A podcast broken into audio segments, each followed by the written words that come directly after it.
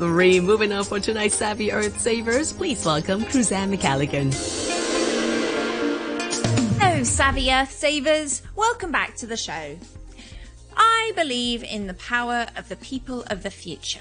And so should you, because you might be one of those people who might make amazing changes for our planet. I want to talk today about a really interesting article that was written by a young person called Joshua Amponsem, who was the founder of the Green Africa Youth Organization. He recently wrote a piece about why the world needs a treaty on plastic pollution and why young people should be given a larger role in tackling this and other environmental issues. Firstly, plastic pollution contributes to climate change by suffocating marine habitats and releasing greenhouse gases. This we know. As Joshua says, a global plastic pollution treaty would help to set out a common pathway and hold polluters accountable.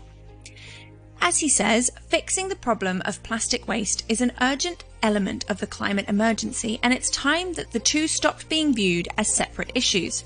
Single use plastics continue to pour into the market. While governments take indirect measures such as creating taxes and banning plastic bags, that's not enough considering the scale of the crisis we have at hand. We're in a global environmental disaster that is putting communities and livelihoods at risk around the world. Seas are polluted, there are islands of plastic, drains are clogged with waste that, that triggers death and disease. Naturally, if you were a young person, you have a right to feel distrustful and angry about the way that you may have been treated by your leaders and the businesses which are failing young people under the current system. But distrust and anger don't reduce emissions.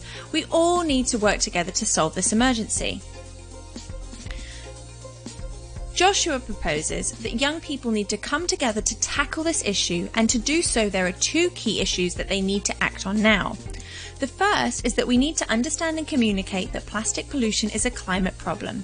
When we talk about mitigating climate change, the actions are usually land based, like planting trees, and we forget about oceans. But oceans are an enormous carbon sink, absorbing at least 25% of all the CO2 we emit. Last year, more than 8 million tonnes of plastic waste found its way into our oceans. Regardless of where in the world you are, some of that waste would have come from you, from us, from our country. And it suffocates marine habitats and releases greenhouse gases, which creates a disgusting and disastrous feedback loop that speeds up climate change and puts coastal communities at the risk of massive disasters. If we don't do anything else, and we just stop today, more plastics will be produced, which may account for 20% of global oil consumption by 2050. So, as Joshua says, if we want to sort out the climate crisis, we can't let plastics choke our waterways. We need innovative and ambitious solutions to shift mindsets and scale impact. The second key issue is that young people should be given a bigger role in addressing critical environmental and societal issues. Joshua himself says he works with young people every day and sees what they're capable of. He set up Green Africa Youth Organization when he was a student to translate skills, knowledge, and passion into opportunities for young people to act on the climate crisis. He believes that when you're given the opportunity, young people can generate real change. In his home country of Ghana, as part of the National Plastic Action Partnership, young people are delivering the zero waste strategy for Accra, a capital city and a region covering almost 5.5 million people.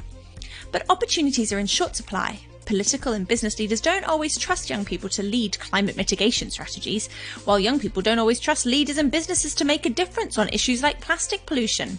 So it's important that both sides sit down together, find collaborative solutions, and rebuild trust.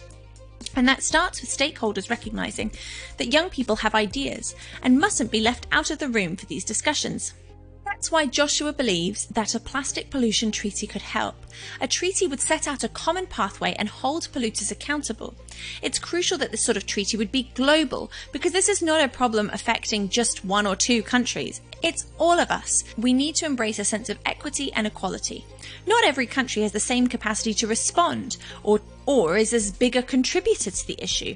And a treaty should also reflect local rates of plastic production and consumption. It can't just be driven through the global north. People from diverse communities around the world, especially young people, need to be heard and help lead the solution. The good news is there was a treaty on the agenda for the reconvened United Nations Environmental Assembly in February. And the good news is that many nation states and more than 90 global businesses are pushing for an agreement, so we need to capitalize on that support. As Joshua says, solving the combined plastic and climate crisis is going to take a serious amount of teamwork and shared faith, but we can't give up, we have to act together. I found his words very inspiring, and I hope you do too, my savvy Earth Savers. Remember, everybody has the potential to make a difference. Until next time, bye bye.